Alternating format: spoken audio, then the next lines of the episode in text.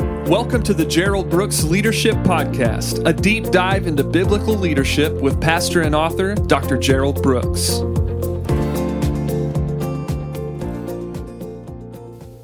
Hi, this is Gerald Brooks. Thank you so much for joining me for today's podcast. Hey, in just a few minutes, I'm going to talk to you about leadership traps traps that leaders fall into that stop them from being effective as a leader. But before I do, I would like for you to put on your calendar a couple of dates. August the 8th. August the 8th, I'm doing uh, strategic church growth in Miami, Florida, at a friend of mine's, Frank Lopez's church. I want to encourage you to come. We are going to jump into what church is and how church is to work in ways that I think will help you. And then on August 22nd, I will be doing the same uh, information in Pittsburgh, Pennsylvania at John Nuzzo's. Now, John is just a fantastic man of God, and you're going to enjoy him a whole lot. And that's August 22nd. Now, both of these you need to sign up at geraldbrooksministries.com. And then on October 20th and 21st, we are doing our leadership conference, North Texas Leadership Conference. It's on a Thursday and a Friday. I want to invite you to come. Now, our full registration, those of you that have been here, you know what that means, are already sold out, but we have partial registrations that will get people in the room. And you know what I feel about being in the room. The room is what multiplies you. So you can sign up for that also at geraldbrooksministries.com. Going back to leadership traps, it is amazing how often leaders fall into the same traps over and over again. So I want to walk you through some of those traps that get in the way of being an effective leader. Where I'm going to take them from is Matthew chapter 6. In Matthew chapter 6, there's some verses that Jesus gives us that I think really, really help us understand leadership. In verses 19 and 20, he talks about where is your treasure? And he talks about where people put their treasure. So let me just start with trap number one investing unwisely. Investing unwisely. Now, again, in Matthew chapter 6, verses 19 and 20, Jesus highlights the word treasure. Now, treasure is one of those words that deals with uh, life just being significant and valuable because you have the resources to accomplish. But Jesus warns us about our treasure. He says, You better invest and locate your treasure wisely. He said, On earth, there's a lot of things that will mitigate your treasure. But then he says, But in heaven, there are things that tend to multiply your treasure. So he starts off and he says, You need to have an investment mindset that you are going to invest in the best place and you're going to get the best return and you are going to get the most return on your investment. And so Jesus highlights that. And basically, the way he highlights it is he talks about the temporal and he talks about the eternal. And he says, hey, a wise investment just isn't based on temporal things, it's based on eternal things. So you can't just look at this life as the finish line. You have to see longer and bigger. And he also emphasizes us versus others, that good investments exceed us and really impact others. And the Bible emphasizes the difference between success and significance. And we've talked about this before. Success is what happens to you, significance is what happens through you. So if you take the Bible um, template, then here's what you find um, treasures that are going to be highly impactful will be bigger than the uh, temporal. They will affect the eternal. They're bigger than us. They impact others. And they're more than success. They create significance. Now, those of you in business, you'll know the name Warren Buffett. Uh, Warren Buffett is just the master of investments. He oversees Berkshire Hathaway. It's a company that does investments. Um, just magnificent in their ability to produce and replicate income year after year and literally decade after decade. Now, Warren Buffett gave some secrets to investing. He said, number one, invest in what you know. Number two, invest in what you enjoy. He says, if you don't understand it, don't invest in it. If you can't explain it, don't invest in it. And if you don't personally enjoy it, then it's probably not a good investment. Now, Jesus, on the other hand, in these two verses, he talks about wisely investing and poorly investing, and he gives us some investment strategies. Jesus' strategy is this heaven before earth. If it comes down to a decision on where I invest, I always invest heaven more than earth. I'm always thinking about above more than below. And I am investing based on what makes heaven bigger, and as I like to say it, the kingdom of God better. But he not only talks about heaven before earth, he talks about heaven more than earth. And so, if it comes down to, hey, I have enough resources to do uh, a little bit, I'm always going to take my little bit and leverage it towards heaven and take less of it and leverage it leverage it towards earth. And people are saying, "You mean I just ignore down here?" No, you don't ignore down here.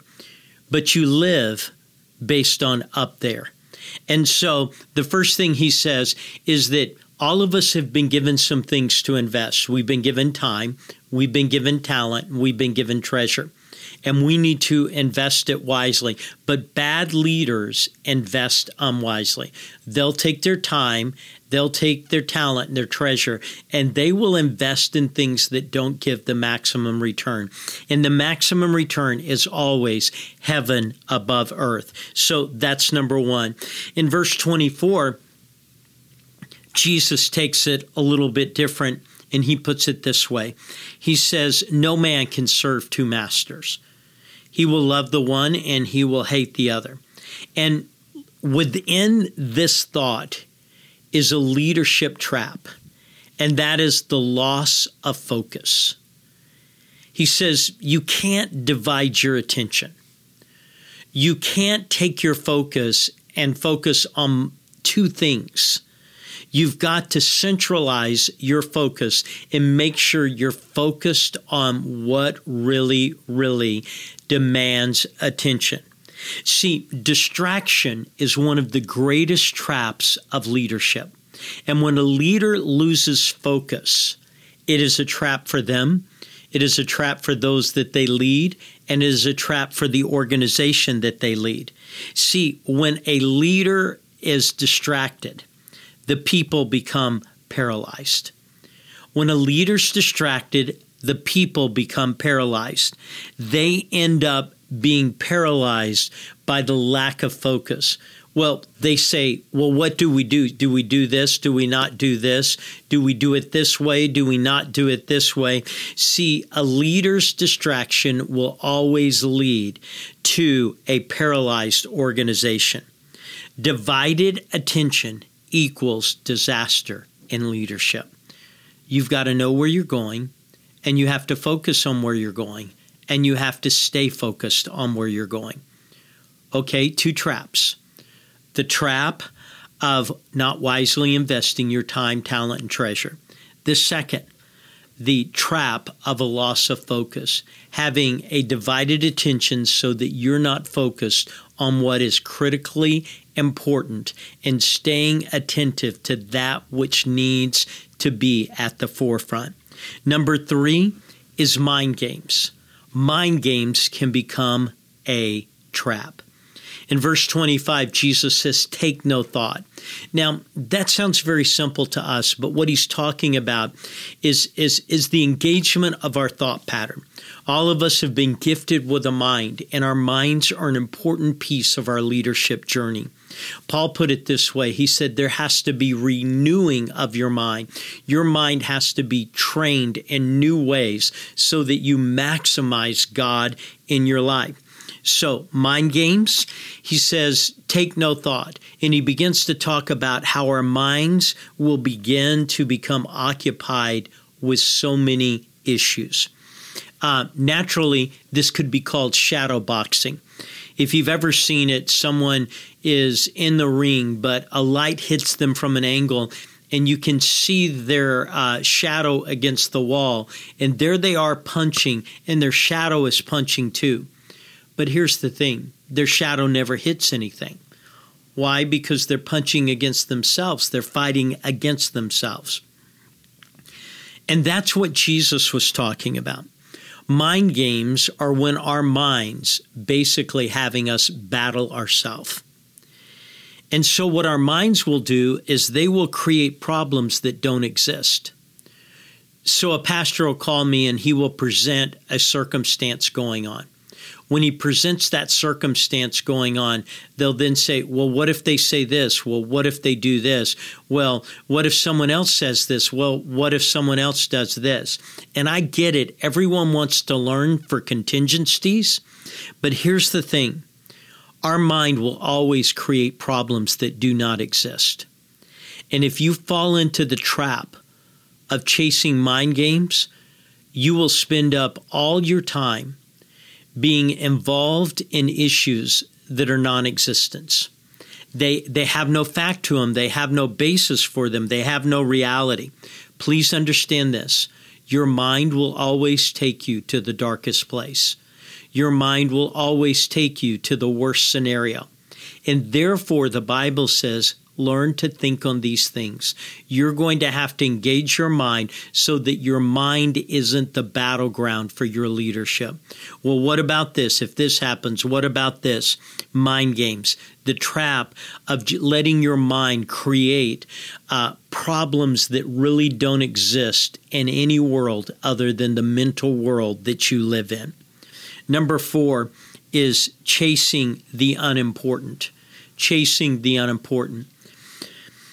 Leadership is one of those interesting uh, venues because in leadership, you're given so many things.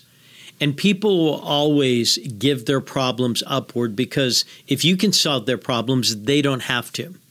And one of the things that leaders need to recognize is there's things at their leadership level that are just unimportant and they don't need to be pushed up, they need to be pushed down.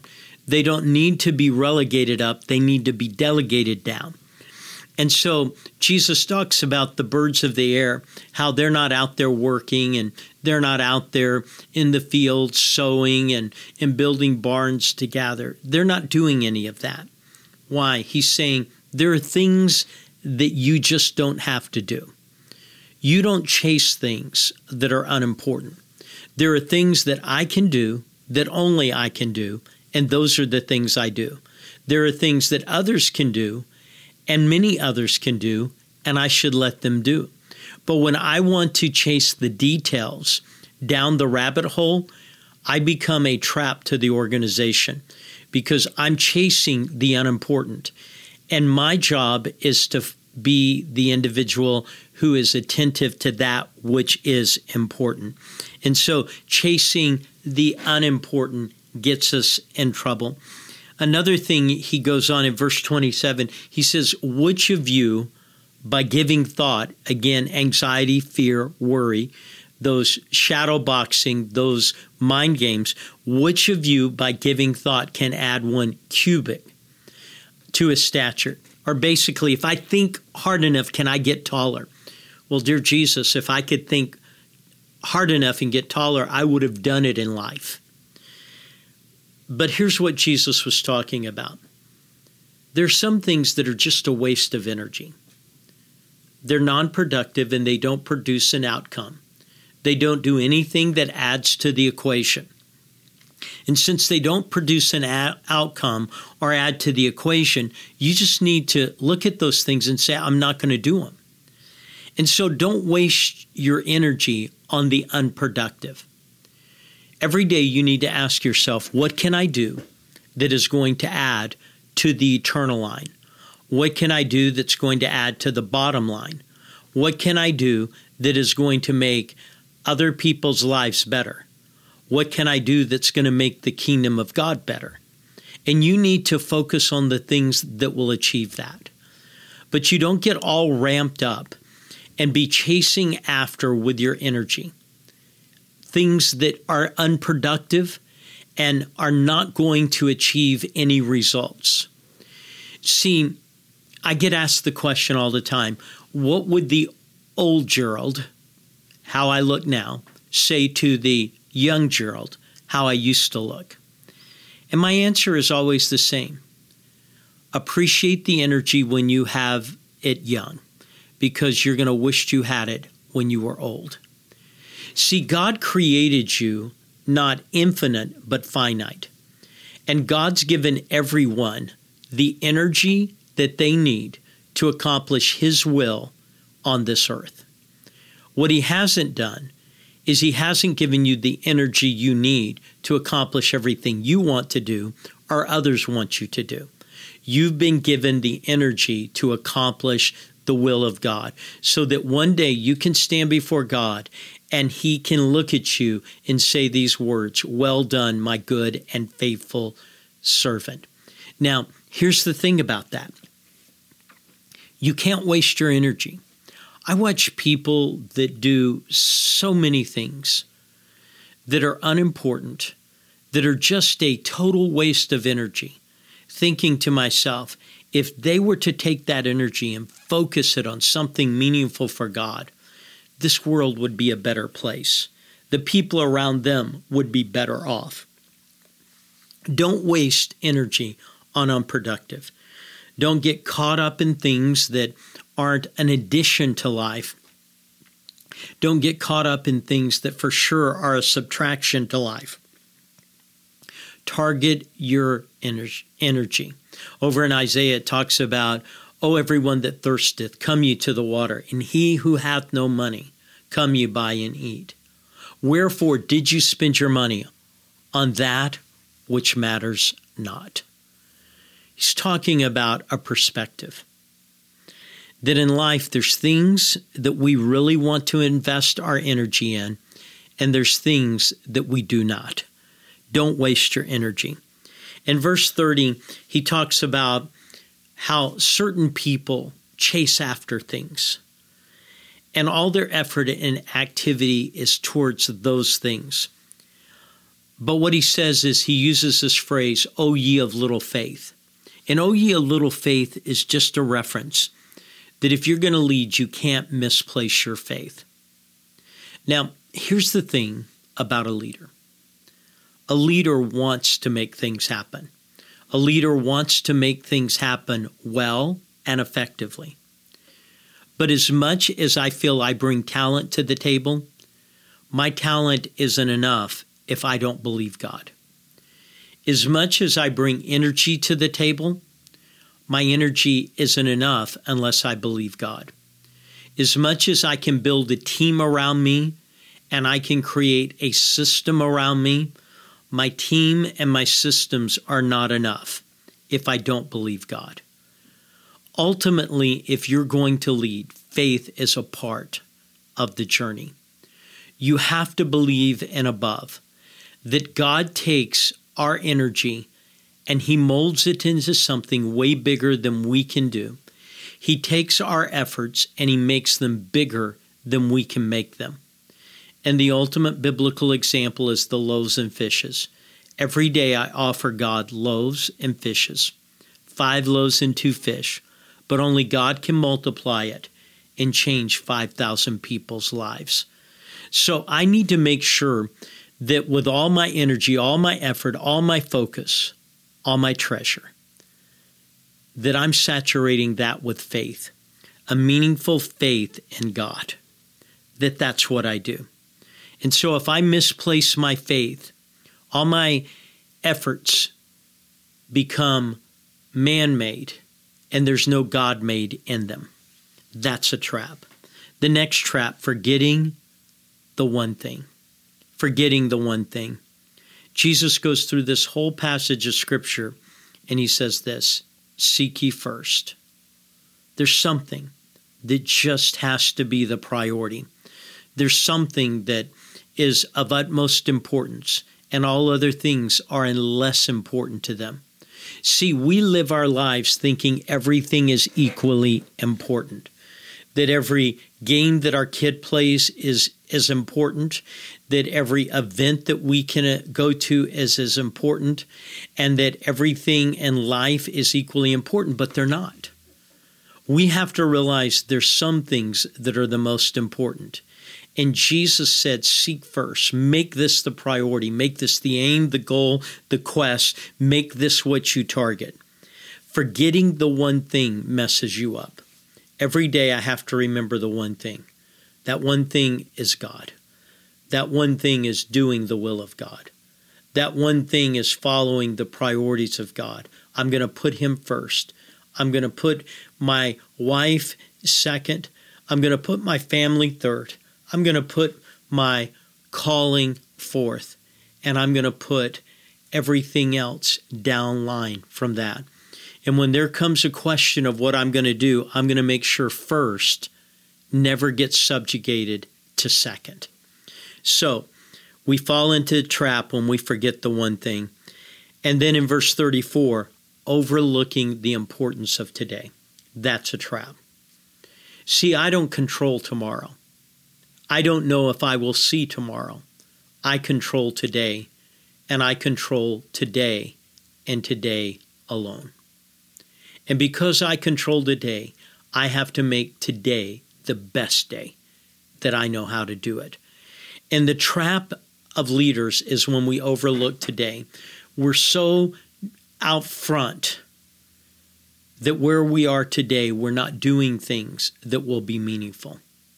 If this were my last day, I want it to be my best day. And Jesus said, You know what? You just take care of today because tomorrow has sufficient issues that you're going to have to face then. But you can't even know what those issues are because that's tomorrow. You've got to take care of today. So let me go over these traps. Investing unwisely,